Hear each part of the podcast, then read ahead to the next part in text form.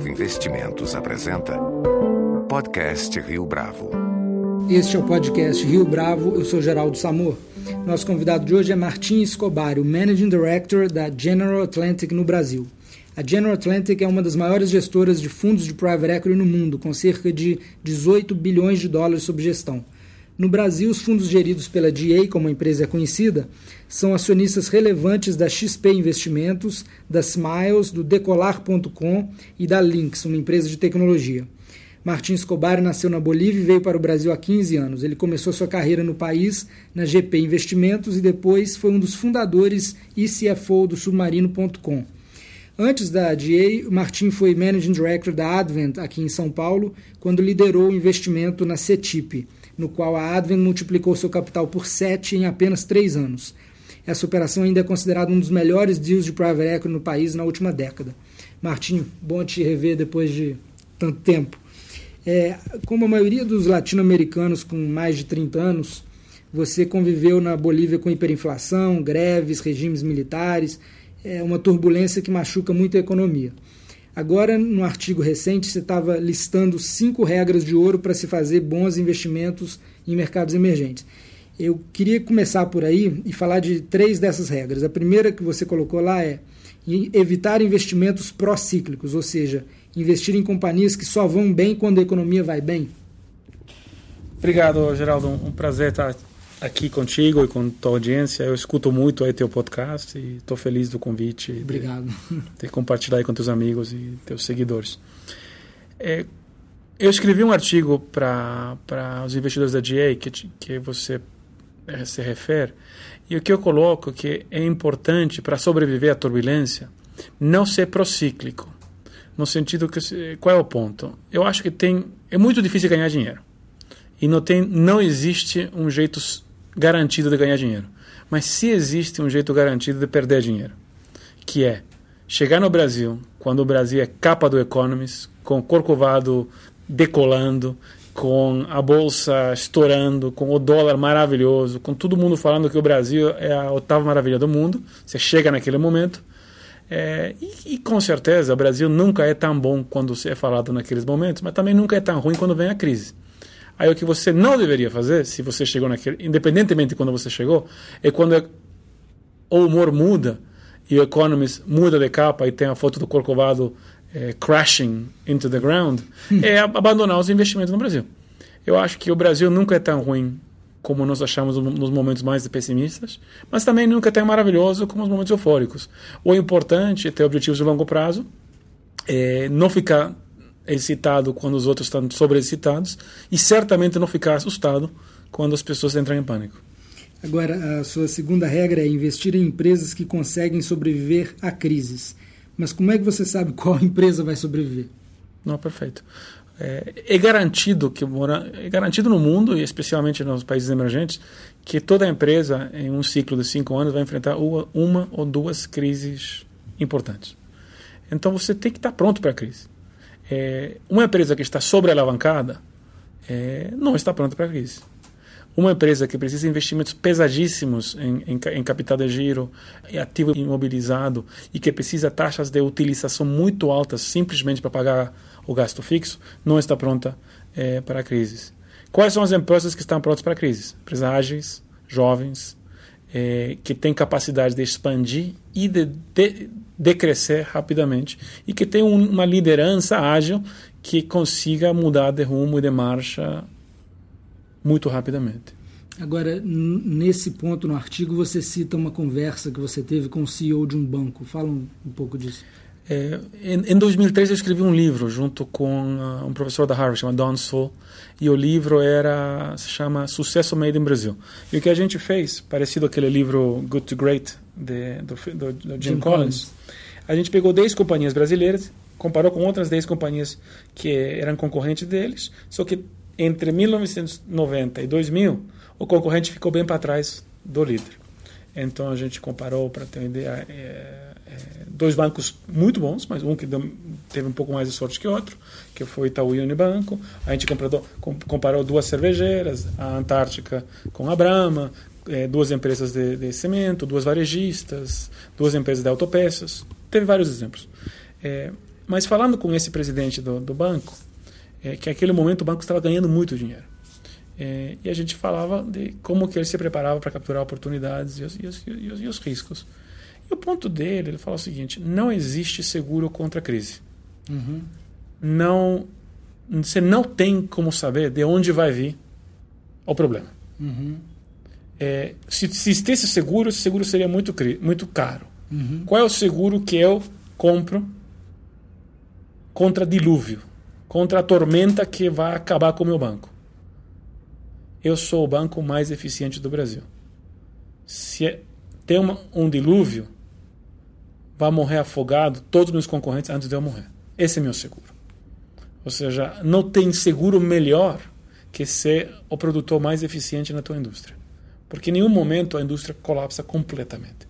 O que vai acontecer? Os mais fracos, os menos preparados, os mais alavancados, vão sofrer mais, vão ser, alguns deles, comprados pelos que têm um pouco mais de fôlego. Então, é, eu acho que o melhor seguro anticrises, além de um pouco de Valium e tranquilizante para não, não, não entrar em pânico, é você ser o player mais eficiente na tua indústria. É, isso aí é uma aula de negócios mesmo. É, e, e é um banco que tem mais de cem anos e que sobreviveu uma dúzia de crises. Agora, Martin, a terceira regra é seja ousado quando os outros estão em pânico. E aí você deu o exemplo do Jorge Paulo Lema, do Marcel Telles e do Beto Sicupira. Qual é o histórico deles nesse quesito de aproveitar oportunidades? Perfeito. Eu sou grande admirador do Beto, do Jorge, do Marcel. Eles que me, me contrataram para vir no Brasil, lá de Harvard. Eles que insistiram para tomar aula de português. Eles que contrataram minha primeira professora, que agora é minha esposa. Então, tenho gratidão econômica e amorosa com, com, com, com, com, a, com o trio. É, e a figura que eu, que eu sempre relaciono com eles... É, e é interessantemente, porque quando eu cheguei na, no Brasil, eu trabalhava com eles, e eu peguei um pouco o jeitão deles. Eles não usam gravata, são despojados, falam coloquialmente... É, com muita informalidade, assumir tudo isso. Mas ele, todos eles gostam da pesca submarina. Tanto eles três, mesmo o Alex Bering também gosta da pesca submarina. Fala, mas pô, pesca submarina, você pega uma sunguinha no frio, fica lá embaixo quietinho, esperando o peixe. não, não, não, é, não é um esporte demasiado glamouroso. É, a primeira impressão. Uma vez que você entra no esporte, eu até já tentei, é maravilhoso o esporte. Recomendo.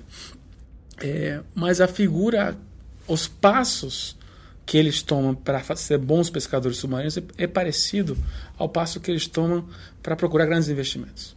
Então, o, o pescador, ele escolhe onde vai, vai pescar, ele tem que levar o barco a um lugar onde tem muito peixe.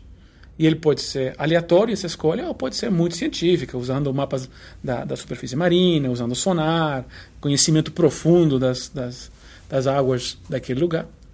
Aí você mergulha, e se você tiver com pressa, você não pega peixe bom. Você tem que ter um fôlego pulmonar para aguentar vários minutos abaixo da água, uma paciência para ficar quietinho, porque o peixe é arisco, ele fuge de ti. Aí quando o peixe aparece, depois daqueles dois minutos abaixo da água, você está quase afogando, você tem que matar o peixe em três segundos, lutar e levar para cima. É, na, na, na década dos oitenta, o, o, o Jorge e os seus sócios na Garantia decidiram que iriam investir.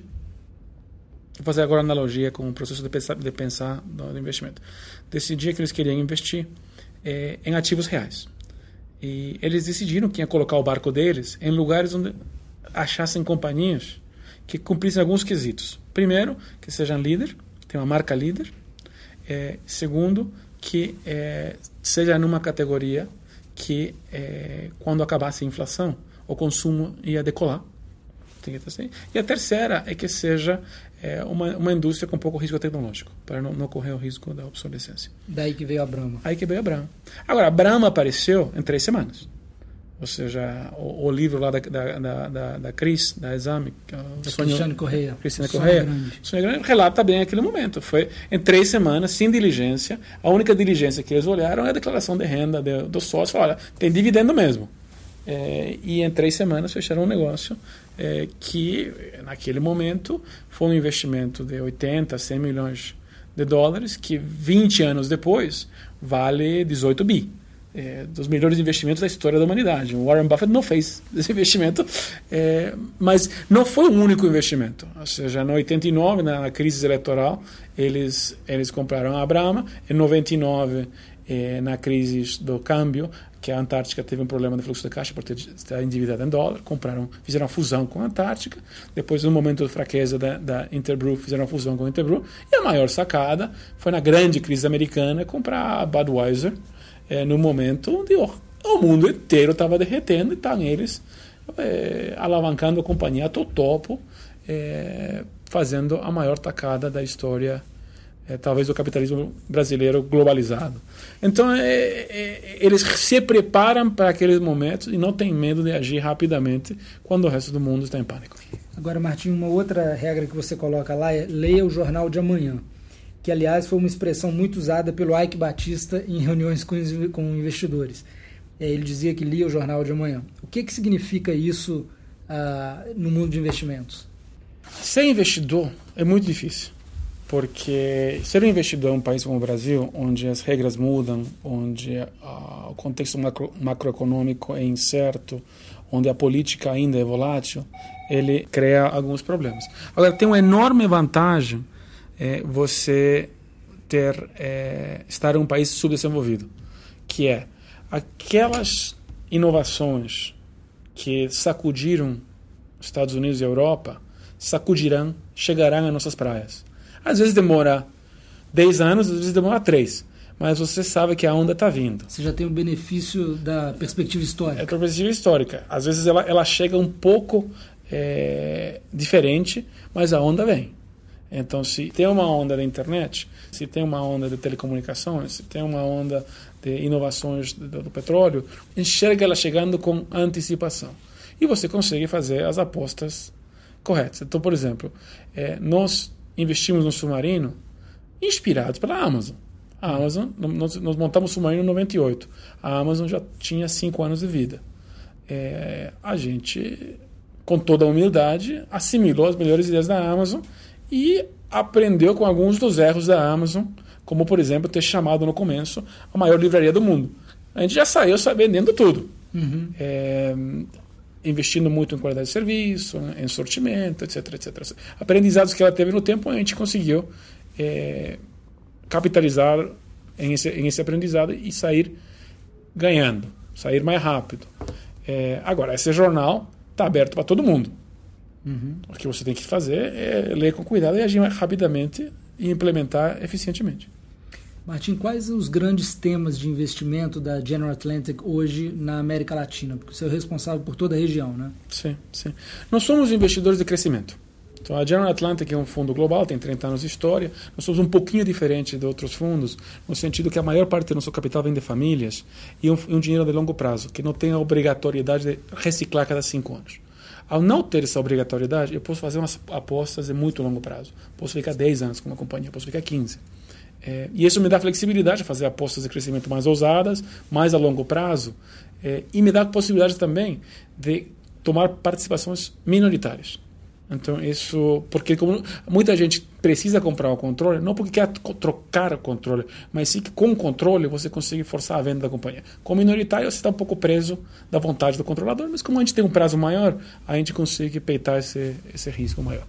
É, mas dentro da, do nosso foco em crescimento, a gente procura é, lugares onde está se crescendo vinte por cento, trinta por cento é, ao ano, subsegmentos da economia, posicionamentos que estão crescendo. Quais são os quatro principais? Um que é muito brasileiro. Eu sou espantado pelo fato que cinco brasileiros são tão produtivos como um americano. Eu já morei dez anos nos Estados Unidos, conheço os Estados Unidos, eu não entendo como cinco brasileiros conseguem produzir a mesma coisa que um americano. Isso não faz sentido. A, a diferença em produtividade é assustadora. É, todos sabemos as causas da baixa produtividade brasileira. O custo do Brasil, o trânsito, a infraestrutura, os aeroportos, telecomunicação, tudo. Mas tem uma coisa irrefutável. O investimento em tecnologia dos americanos é cinco vezes maior, com um porcentagem do P I B, que é dos brasileiros. Aí está uma grande chave. Do, pra, do, pra, do gap de produtividade. Do gap de produtividade. Nós estamos menos equipados. Uhum. É, se você olha a, a penetração de data center, a gente fez um... Isso aqui é uma, uma, uma estatística que ninguém olha, porque nós inventamos, que é, é square, square meters, de, milhões de, de metros quadrados de data center, dividido por milhões de pessoas. Uhum. Nos Estados Unidos é dezessete por cento, dezoito por cento. Uhum. No Brasil é zero vírgula três por cento. dezoito por cento comparado com zero vírgula três por cento. zero vírgula três por cento. Uhum. sessenta, sessenta vezes mais. Não preciso de elaborar. Não preciso, sessenta vezes mais. Está faltando data center, não está faltando. Uhum. É, se você olha o investimento em software, é, como porcentagem do P I B, no Brasil é menos de zero vírgula cinco por cento, nos Estados Unidos é cinco vezes mais, é dois vírgula cinco por cento. Então, é, data center é mais extremo, e isso um pouco inspira nosso investimento na SECO, que eu vou te contar depois. Mas, enfim, vai ter que ter investimento em tecnologia. Uhum. E nós temos que investir em empresas que vão ajudar os empre- empresários brasileiros a virar mais produtivos usando a tecnologia.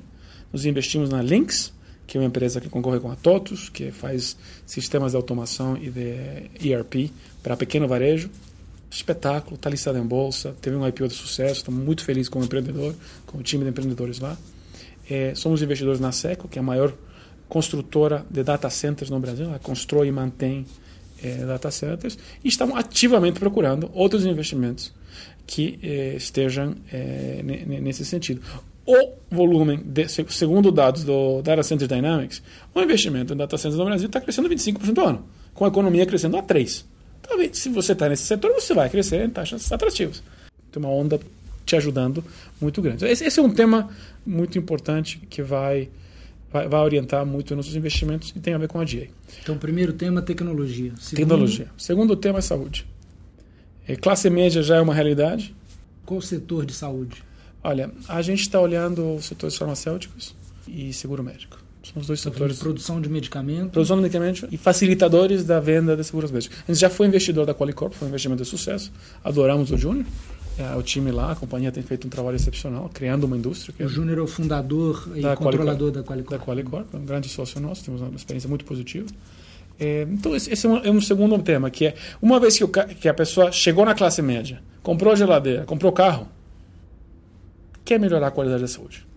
Não, não dá mais para ir para o SUS, não dá mais para ter um plano vagabundo, não dá mais para um hospital de terceira linha. Ele começa a poder pagar. Então, você ajudar a sofisticar, sofisticar e melhorar a qualidade do, do serviço de saúde que ele está recebendo, com as empresas que estejam posicionadas nisso, a gente acha que vai... Agora, Martin, posso ler nisso que você não gosta dos planos de saúde e das empresas de diagnóstico? Por motivos diversos? É, a gente gosta de tudo, gosta de tudo, olha tudo. Certo. É, é, olha, tem gente que fez muito dinheiro, né, tanto na DASA como na Fleury. As duas empresas consolidaram o setor muito bem sucedido e a transação da Amil mostra que dá para fazer muito, criar muito valor no setor do plano de saúde. Então, não sou, não sou averso a, a, a esses dois setores. Agora, eu prefiro ser corretor de plano de saúde que é administrar serviço, porque um asset lá e outro tem que ter hospital, é muito mais complexo. Eu prefiro ser é, na fabricação de genéricos, que na distribuição de genéricos, porque tem margens muito apertadas e tem, tem complexidade tributária muito grande. Então, é preferência, mas eu gosto de tudo. Uhum. Simplesmente qual é que eu gosto mais, mas eu gosto mesmo. Vamos para o terceiro tema. O terceiro tema é o nascimento da classe investidora. Ah, que aí tem o investimento de vocês na X P Investimentos. Na X P e na Sura, na Colômbia, uhum. que é a maior administradora de fundos de pensão na, na Colômbia, na, na realidade em sete países, todos menos o Brasil. Todos os grandes da América Latina, menos o Brasil. Fala, fala um pouco desse tema e, e depois fala um pouco do investimento na X P de uma vez. O tema é o seguinte, a classe média chegou, a classe investidora está chegando. A pessoa, com os juros caindo, com a, a, o dinheiro, a renda, Uh, e, os, e os ativos das pessoas aumentando, elas têm que pensar um pouco mais estrategicamente como aplicar o dinheiro. E muitas empresas, e muitas, muitas pessoas se dão conta que precisam uma assessoria um pouco mais sofisticada daquela que eles historicamente recebiam do, do, do gerente de banco que fazia cheque especial com ele e, e o cartão de crédito. Então a gente eh, fez uma aposta no nascimento dessa indústria. Fizemos uma aposta grande, compramos uh, vinte e sete, vinte e oito por cento da X P Investimento, que é, que é... Qual é a história da X P? É, nos Estados Unidos, há vinte anos atrás, os bancos comerciais distribuíam noventa e nove por cento, noventa e cinco por cento dos ativos financeiros. hoje distribuindo dez. Quem distribuiu noventa por cento chama Vanguard, Fidelity, E-Trade, Charles Schwab, são independentes, focados em investimentos, que dão um, um, um serviço especializado, sofisticado para investimentos. No Brasil, noventa e nove por cento é para os bancos comerciais. Só que desse um por cento que não é para os bancos comerciais, pouco mais da metade é X P. É um mercado que vai... Esse noventa e nove por cento vai cair para noventa por cento, oitenta por cento, não vai chegar a dez por cento. Mas se cair para noventa por cento, é dez vezes esse mercado que vai crescer. Além do crescimento da base de ativos. Estamos falando de um mercado que vai crescer vinte vezes. Só para ficar claro o que, que esses percentuais é, significam, você não está falando só de gestão de recursos, não. Você está falando de, de Dis- serviços. Distribu- distribuição de fundo mútuo, de renda variável, de renda, de, de, de, tudo que for ativo financeiro. Onde você tem os seus ativos financeiros. Distribuição de serviços financeiros. De investimento. De investimento. De investimento. Fundos mútuos, fundo mútuo mercado, renda fixa. Stock trading. Seguros. Seguros é a mesma dinâmica, mas é, seguro tende a ficar mais com o banco. Certo. É porque tem, enfim, o banco é mais eficiente. E, e o que, que a trajetória recente da X P tem mostrado? O, o brasileiro continua precisando de, Olha, de educação X, financeira, por a, exemplo? Então, a X P tem se focado muito em educação financeira. Ela dá dezenas de cursos por mês pelo Brasil todo. Ela tem quatrocentos escritórios. E ela tem se focado em desenvolver uma rede de agentes autônomos que distribuem os produtos deles, que hoje tem mil e quinhentos agentes autônomos cadastrados é, na X P. Então ela tem uma capilaridade espetacular e uma facilidade de uso pela, pela, pela vocação educativa que ela tem, e ela tem algo que ninguém tem no Brasil, que é, é nessa escala, uma plataforma aberta onde tem todos os fundos do Brasil. Temos mais de duzentos fundos sendo oferecidos, então o usuário com F I I S de mercado ou mais para baixo. Então, no, eu, eu sou cliente X P, eu era cliente X P antes de virar acionista X P, e lá tem tudo. É, então, isso é com assessoria boa, com um website espetacular, com, com um aplicativo mobile razoavelmente bom, que vai melhorar. É, então, está é, bem posicionado para isso que vem, que é uma onda de gente querendo, carente de assessoria sofisticada e de um sortimento amplo de investimentos. E a X P está bem posicionada. Esse é um negócio que eu te falei, é uma indústria que vai crescer por vinte. É, em um ano que nenhuma corretora está ganhando dinheiro e o mercado, a Bovespa está de lado, a X P está tá quase crescendo o lucro em cinquenta e cinco por cento. Está tendo um bom ano. É, e quando o mercado for vendo, vai, ter um, vai ser multiplicado. Vamos para o quarto uh, tema? O quarto tema é o seguinte. É, quando o mercado, o mercado consu- a bolha do consumo já foi. Nós vivemos dez anos maravilhosos, onde os shopping malls se deram muito bem, os varejistas abriram loja pra cacete, as vendas das mesmas lojas cresceram muito, todo mundo foi. Chega. Agora vai ser um crescimento um pouco mais moderado.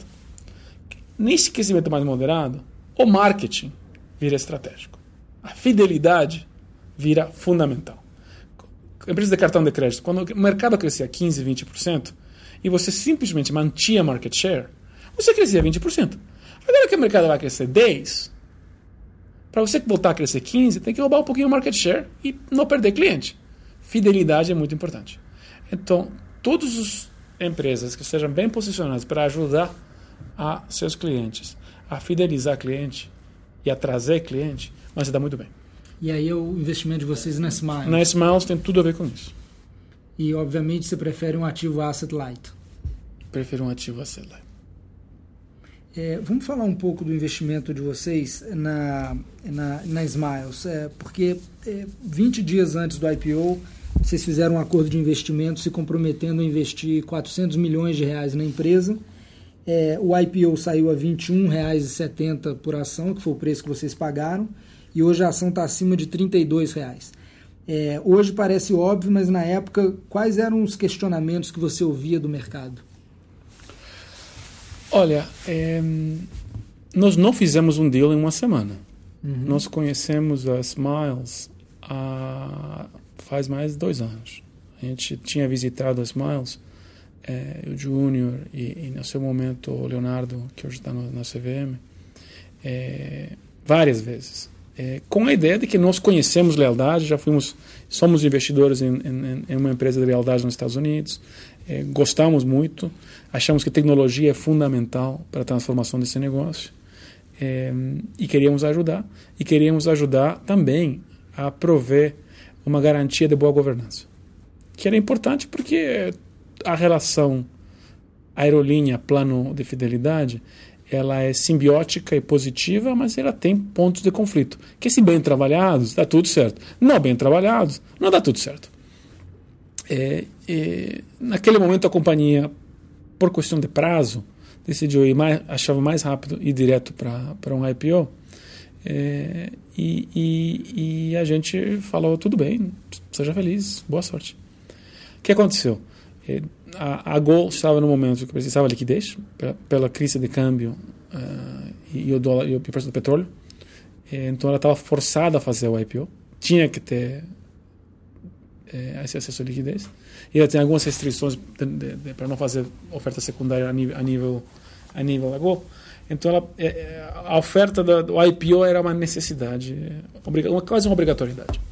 É, só que naquele momento o comparável das Smiles derreteu, caiu mais de cinquenta por cento. O comparável era a Múltiplos, que é controlada pela Latam Airlines, antiga Latam. Derreteu por uma série de fatos e erros e circunstâncias. Inclusive, conflitos de interesse entre controlador foi, e... Foi muito questionado o relacionamento controlador é, com, com, com, com o plano, é, porque mudou o controlador, então não estava claro que regra se continuava. O contrato que, que, que regia entre as duas estava sendo renegociado, e, não, e são contratos complicadíssimos. Precificar a capacidade de avião é, é, é complicado, a gente viu o detalhe. Nosso. Não, não, não, não é incompetência, é, é complexidade. Uhum. É, e eles anunciaram um follow-on ao mesmo tempo que a Smiles anunciou um follow-on, depois recuaram, mas a ação caiu por cinquenta por cento. Tinha botaria que o C E O estava insatisfeito, queria sair, depois terminou saindo. Enfim, foi uma tormenta perfeita, uma é. tormenta perfeita, e o I P O da Smiles estava é, em risco de não acontecer a nenhum preço. Estava todo mundo em pânico. E aí, como minha regra número treze seja usada quando outros têm pânico, a gente chamou de novo e falou, pessoal, queremos ajudar. É, para ajudar, por que, que deu certo? Primeiro, porque o Júnior, que é um empreendedor que eu admiro profundamente, é uma pessoa excepcional, é, me conhecia, eu conhecia ele, e a gente tinha uma empatia muito grande, e uma vontade minha, pelo menos, de virar sócio dele. Estava tentando há dois anos. Isso, para ficar claro, esse é o Júnior da Gol. Da Gol. É... E, e a gente se comprometeu a fazer uma transação muito rápida e ancorar o I P O de uma maneira produtiva, onde a gente consiga trazer outros investidores. É, e o nosso requerimento era uma, uma garantia de governança adicional. Então a gente pediu uma série de vetos e fez uns pequenos ajustes no contrato entre Gol e Smiles, que simplificavam algumas coisas que não eram controversas, mas a gente achava prudente fazer. É, fizemos tudo isso muito rápido. Foi um, foi um exercício de nosso lado. Tinha um time de trinta pessoas trabalhando durante algumas semanas para para fazer o, a transação. A gente ancorou, fez uma transação privada ao mesmo tempo que a transação pública, ao mesmo preço. E, graças ao nosso envolvimento, eu acho que se deu uma estabilidade na governança, se deu uma chapa de credibilidade no momento de, de baixa credibilidade no, no Brasil e no setor. É, e estamos muito, muito esperançosos com o futuro da Smiles. Estamos trabalhando muito com o Leonel, com o Flávio, com o Júnior, que são os executivos, o Júnior do Conselho, e o Leonel, que é o C E O, o Flávio, que é o C F O. Um time excepcional, temos planos muito ambiciosos. É, e, e estamos em um mercado que vai crescer, que é o mercado de fidelidade, pelo, pelo fato que o Brasil está crescendo menos. Martin, o Decolar ponto com, é, se não me engano, foi seu primeiro uh, deal aqui na, na D A. Uhum. Uh, é uma empresa que opera num ambiente hipercompetitivo, né? Você tem aí o hotel urbano, que deve faturar esse ano mais de quinhentos milhões de reais. Você tem a C V C tentando abrir o capital agora. É, o destino desse setor é, não é uma mega consolidação? E qual que é o diferencial do Decolar? Claro. O Decolar tem, uma, tem treze anos de vida, e ele é, no segmento on, online, ele é maior que todos os outros concorrentes juntos. No online? No online. Uhum. Então, a gente não divulga números sobre a, sobre a Decolar, mas ela tem um tamanho é, relevante. É, a aposta lá é que hoje, no Brasil, trinta por cento, do, mais ou menos, né? trinta por cento do... do do viagem, da compra de viagens é feita online, é, no mundo já está em setenta por cento, oitenta por cento. Então, independente se cresceu ou não cresceu o número de, de visitantes da Miami, que a tendência não é muito positiva, um porcentagem que comprou online vai aumentar. É, é nossa aposta. É, então, novamente, é, são apostas de, de pockets de crescimento. E, e, e, e qual é a... a onde você, já, você ganha o jogo? É, os hotéis, para colocar inventário na tua plataforma, eles têm que bloquear o inventário. Eles conseguem fazer isso em dois ou três uh, players de uma maneira eficiente. Se tiver cinco players, é difícil o quarto e o quinto ter o mesmo acesso ao inventário. Então, a ideia é estar posicionado bem para ser um dos top três é, e ter bom inventário, ter bom serviço. A gente investe muito, muito em tecnologia. Você tem ideia, a Decolar tem hoje quinhentos e trinta programadores. Não tem ninguém na América Latina que tenha esse número. Então, a gente vai se diferenciar pelo, pelo fato que fomos primeiros, porque investimos em marketing massivamente, temos um atendimento exemplar e um investimento em tecnologia que é fundamental. É uma empresa de tecnologia. Vamos falar um pouco do mercado de private equity no Brasil hoje. É, você acha que tem muito player correndo atrás dos mesmos ativos? Qual que é a dinâmica competitiva do setor hoje? Olha, nós somos um fundo global. É, e eu estou numa empresa global, então eu enxergo o nosso pipeline a nível global. É, comparado a mil novecentos e noventa e oito, quando estava na G P, está cheio pra caramba. Tá gente demais, está tá horroroso. Agora, comparado ao que você enxerga na Índia e na China, nossa, não estamos no paraíso. Então, é tudo relativo. É, eu acho que o, o bom... Do, da realidade que nós temos hoje, sim, temos muito player, mas na grande maioria são players bons. Uhum. Ou seja, você tem uma dúzia, talvez vinte fundos bem estabelecidos, com tamanho, com disciplina, com bons investidores, e ninguém está fazendo loucura. Então, isso fala bem, isso promete para o futuro. O fato que não tem aventureiros, não tem gente fazendo maluquice. É, eu, eu acho que a indústria amadureceu muito. Teve uma, uma época muito ruim na, na começo do, do século, onde tiveram muitos investimentos especulativos em indústrias com modelos de negócio não comprovados, com valuations muito altos. Isso não, não é o que você enxerga hoje. Hoje o que você enxerga são preços um pouco mais altos que eu gostaria de pagar, mas dentro da racionalidade. Agora, a economia está de lado, está é, esse pibinho aí. É, como é que está a ambição de preço dos vendedores hoje? Está descolada do, do crescimento da economia, ou, na verdade, uma coisa não tem nada a ver com a outra, porque, como você falou, você está buscando pockets de crescimento, então o que importa é quanto que aquela, aquele subsetor está crescendo. Olha, nosso segmento, a gente para, paga muito caro. Porque você está comprando uma empresa que está crescendo trinta por cento, quarenta por cento ao ano, e se você olha o preço dela no retrovisor, parece um múltiplo muito alto. Você paga doze vezes EBITDA, é um absurdo, absurdo. Mas se essa empresa está crescendo cem por cento ao ano, está pagando seis vezes no ano que vem. Uhum. Então, a gente olha muito o preço relativo ao potencial de crescimento. O que eu olho realmente é, vou conseguir entregar meu, meu T I R, minha taxa interna de retorno que eu preciso entregar? E isso depende não só do preço que você paga, depende do crescimento da, do mercado e quanto você vai ajudar a empresa a crescer mais do que ela acha que vai crescer. É, hoje, o que eu enxergo é, no Brasil, nós somos muito ativos.